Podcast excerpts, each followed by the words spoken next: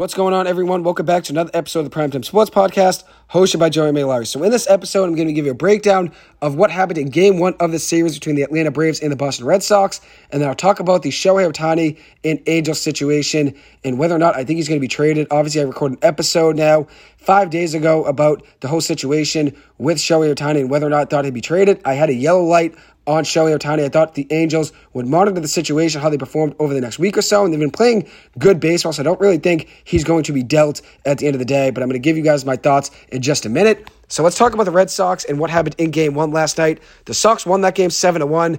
I came home yesterday during the day. I had a dentist appointment and came home and actually told my dad earlier in the day yesterday I thought the Red Sox would win both games in this series against the Braves. And even though it's a hot take, probably to most people, considering how good the Braves are, the Braves are on a cold streak right now. They've been cold and have been losing games as of late. And that's why I thought this Red Sox team could take advantage of them. A team that's been really good overall all season, but have been struggling as of late. The Braves have lost six of their last 10 games. They're a vulnerable team right now on a cold stretch, and that's why I think the Red Sox could beat them. If you look at the Sox right now, they are six and four in their last 10 games and a 54 and 47 on the year, 14 and 6 over the last 20 and 18 and 12 over the last 30. The Braves, last 10 games, 4 and 6 in their last 10 games and a 12 and 8 in the last 20. The Red Sox better in both of those stretches than the Braves have been over the last 10 and 20 games. I think the Braves are a vulnerable team right now. Obviously, they have the best roster in the game of baseball and still are World Series favorite, but this is a good time for the Red Sox to play them. The Red Sox are playing very good baseball and the Braves are struggling. This is a good time for the Red Sox to match up with them. I just had a hunch for some reason that I thought, the Sox would win both games this series. We'll obviously see what happens in tonight's game, but I knew they would win game one, and I have a feeling they're going to win game two as well. I had the Sox winning both games this series, so now let me break down what happened in game one last night. The Sox won that game 7 to 1. Every Red Sox batter had a hit last night. Masataka Yoshida was 3 for 4 in the game with a two run home run. Justin Turner was 1 for 3 with two runs scored and two walks. Jarren Duran was 1 for 4 in the game with an RBI, a run scored, and two stolen bases. Now up to 21 stolen bases on the season. The Sox actually had six two out RBIs in the game, so six of their seven runs came with two outs in last night's game, which is very impressive. John Schreiber got the start for the Red Sox, his first time on the mound since May. Great to see him back on the mound. Now will be a key reliever for the Sox. He went one inning, giving up two hits, one earned run, and a walk. It's still good to see him back on the mound, though. Nick Pivetta was phenomenal in relief yet again last night, going five innings on the mound, giving up three hits, no runs, five strikeouts, and one walk. He's been sensational out of the bullpen for the Red Sox since making that transition just a month and a half ago now. The Braves had Charlie Morton start on the mound, and he was hit around by the Red Sox last night, giving up four earned runs, six hits allowed, and three and two thirds innings pitched, with five walks and a strikeout. He is now 10 and 8 on the year with a 3.57 ERA. Ozzie Albies and Ronald Acuna Jr. were 0 for 8 in the game combined with a walk, a run scored, and three strikeouts. The Braves are on a cold stretch, as I said, losing six of their last 10 games. They lost two of three to Chicago, being the White Sox, two of three to the Arizona Diamondbacks, and then just took two of three most recently, though, against the Milwaukee Brewers. The Red Sox on the season are two and one now against the Braves. I think they win again tonight. I told my dad, as I said yesterday during the day, I thought the Red Sox would sweep the Braves in the series and surprise people. Tonight, they got Brayan Bello on the mound, coming off a bad start against the A's. It's a night game though, so hopefully it does change his luck. He's seven and six on the year with a 3.6 ERA and a 1.22 WHIP.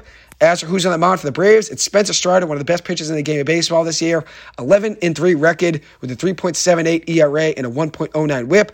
Strider has gotten hit though a little bit in his last two starts. He's given up 12 hits and 9 runs in his last 12 innings in his last two starts against the Chicago White Sox and Arizona Diamondbacks. He does have 23 strikeouts though in those two starts. Big strikeout pitcher. He has 189 Ks on the year and 116 two thirds innings pitched. As for the Red Sox, who's heating up as of late, Yu Chang has been great at the dish. 4 for 12 in his last four games with a 333 batting average, a home run, five runs batted in, a double, and two stolen bases. He's raised his batting average to 177 on the year. He's been very good defensively, and that's part of the reason he's been in the lineup every single day, especially when he got healthy. He got in the lineup right away over Kike Hernandez because he was a better defensive player than Kike is. And now he's getting better at the plate. He does have to stay hot, though, if he wants to stay in the lineup and even have a spot on the bench. The Sox are going to have to make a decision at some point very soon between Christian Arroyo and Yu Chang when Trevor Story is ultimately back. Hopefully, Chang does stay hot, though. It's good to see him doing big things. Masataka Yoshida now has the best batting average in the American League at 320 with 12 home runs, 53 runs batted in, and an 887 OPS. What an offseason acquisition there by Chaim Bloom. Triston Casas now has 12 home runs on the season with a 247 batting average and 814 OPS. He has a hit in 11 of his last 12 games with a 421 batting average over those 12 games with a 921 slugging percentage, a 1432 OPS, 5 home runs, 10 runs batted in, and 9 strikeouts to 7 walks in those 12 contests. Since May 3rd, he's played in 62 games, making 53 starts, and he's hitting 294 over those 62 games with a 532 slugging percentage, a 913 OPS, 11 home runs, 29 runs batted in. He has gotten better and better all year long from March to April to May to June to July. He's gotten better every step of the way, and hopefully it stays that way going into August. And what I just mentioned in my episode when I recorded on Friday was that I thought the Angels and the Red Sox should both be buyers at the trade deadline. And my point holds true. The Angels should be a buyer at the trade deadline, and the Red Sox should be a buyer at the trade deadline. The Red Sox been playing great baseball as of late. They should be buying at the trade deadline. This team is capable of winning at least one playoff series against whoever they're going to face in the first round. The Sox, let's say, end up in the last wildcard spot. They'd be facing the winner of the AL Central, which would be either the Cleveland Guardians or the Minnesota Twins. I would take the Red Sox against either one of those teams in a playoff series. And who knows? You make the playoffs, you get hot, you can make a run. This team is capable of winning at least a round and maybe even two rounds in the American League. We'll see what happens with the Sox. They should definitely be buyers, though, at the deadline on Monday.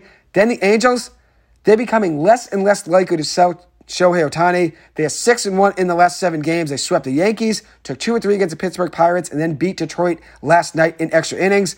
Griffin Canning was great on the mound last night against Detroit. Five innings, giving up seven hits, two earned runs, and also had eight strikeouts, no walks, with 93 pitches. He's been very good for the Angels over the last few starts. And then Luis Rengifo had a big game. He had a triple in the top of the ninth inning to extend the Angels' lead to 5 to 2. Then Taylor Ward had an RBI single to score him from third base to make it a 6 2 ball game going into the bottom of the ninth. Carlos Estevez, though, had a bad game, a real bad game for him. The all star closer gave up four runs in the bottom of the ninth inning, four earned runs with three strikeouts, four hits allowed, and a walk. The Angels, though, caught a break in the top of the 10th inning where Mickey Moniak hit a big RBI double to make it a 7 to 6 ball game. That ends up being the final score of the game. The Angels win that game 7 to 6. Moniak's double did make up for a few poor defensive plays he had in center field, but he's been great for them all season. He was two for five in the game with an RBI and a double. Mike Moustakas was two for five in the game with a double, a run scored and two runs batted in. Aaron Loup came in in the bottom of the 10th inning, closed the door, got the save, getting two strikeouts in the bottom of the 10th, giving up no hits as well. He was fantastic in relief. Luis Rengifo has three multi hit games in a row. And in the month of July, in 16 games played, he's made 13 starts and is hitting 313 in those 16 contests with a 688 slugging percentage, a 1076 OPS, five home runs, and nine runs batted in. Also triple as well. He's looked great for the Angels at the plate as of late. They need him to heat up and get back to his ways of what he was doing last season. He looks like he's getting back on track to doing that yet again. Moniak has the longest hitting streak in the MLB right now, 15 games in a row with a hit. Over that 15 game stretch, he has a 381 batting average with six extra base hits, a 14 RBI total with a 981 OPS. Overall in the season, a 333 batting average with a 615 slugging percentage and a 978 OPS. What a pickup at the deadline last year by the Angels front office. He was really a diamond in the rough. Was a former first overall pick to Philadelphia Phillies. Didn't live up to his expectations there in Philly. Gets a new start in Anaheim with the Angels and has really grown into a different player and developed a ton over the last year or so, and it's great to see him doing what he's doing. I know a lot of people consider him a bust as a first round pick, but he looks like a completely different player now with the Angels than he did with the Phillies, and I'm happy I stayed with him every step of the way. I was a fan of him when he was in the Phillies farm system, even when he made it up in the major leagues. He was a top prospect in the game of baseball, and even though he didn't really do too much with the Phillies, he looks great with the Angels. The Angels game today with the Detroit Tigers will be postponed until tomorrow, and it'll be a doubleheader tomorrow on the getaway day. And the Angels will be pitching Shohei Ohtani on Friday. I know a lot of people are talking about the Angels maybe potentially selling Shohei Ohtani. I think they're becoming less and less likely by the day to sell Shohei. They're six and one in the last seven games, and right now, the way things stand, they have a 52 and 49 record on the season, three games over 500, and are around three or four games back of the last wild card spot in the AL. So they're still in the mix of things.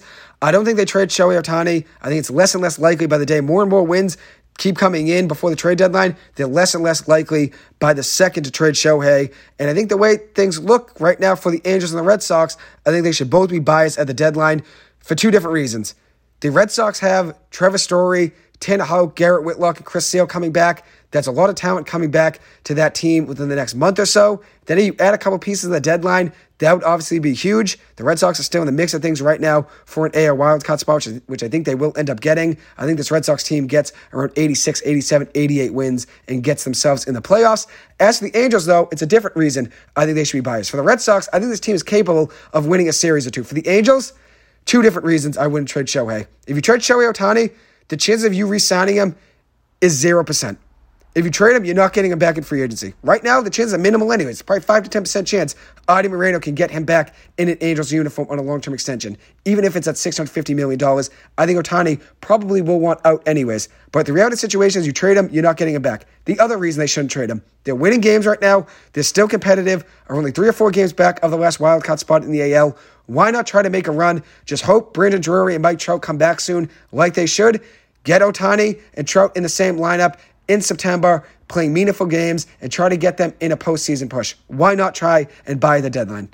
It only makes sense to the Angels here to try to buy the deadline. Yes, you could get back a ton of prospects in return for Shohei, but at the end of the day, the reality of the situation is this. If you're ever going to be able to keep him, you have to try to make a postseason run and try to keep him happy with the Angels. If you trade him, you're not getting him back in free agency.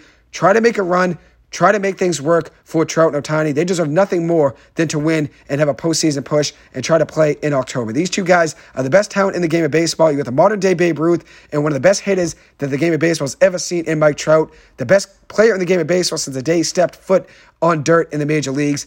Both of these guys deserve to play in the playoffs, and I'm happy to see the Angels turning things around as of late. Seven and three in the last ten games, 52 and 49 in the season overall. And even though they do have a tough schedule coming up after the All Star break, you really can't trade Shohei Ohtani with only three or four games out of the wild card. You can't. It just sends a wrong message there to the entire fan base. If you know he's not going to come back and you're 12 games out of the last wild card spot, eight games back out of the last wild card spot right now, trading him would make sense. But when you're three or four games out, still three games over 500, and are playing good baseball right now, seven of the last 10 games you've won, it only makes sense to keep Shohei. They're winning right now without Mike Trout. They're winning right now without Brandon Drury. They're winning right now without Anthony Rendon, who, who you really can't rely on. But the reality situation is the Angels should be buys at the deadline, try to make a postseason push, and the same thing should go for the Red Sox. Go and try to make things happen in the postseason. Why not? The Red Sox have a good enough roster, I think, to win a series or two in the postseason. And then for the Angels, they're winning games right now. They're winning games right now, and they're only three or four games back at the last wildcard spot. Why would you trade Shohei Ohtani at that point? You're still in the mix of things. So we'll see what happens there. I did make my case on Friday that I thought the Angels should keep Shohei Ohtani and see how things go over the next week or so. And they're winning games right now. I think it would be a good idea for them to hold on to Shohei and make a postseason push. We'll see what happens by the deadline on Monday. I'll probably record another episode tomorrow after the Red Sox Braves game. So I'll get you guys a recap of that game as well. But, anyways, thank you guys so much for taking the time to listen to this. As always, I appreciate it and hope you guys have a good one. Thank you.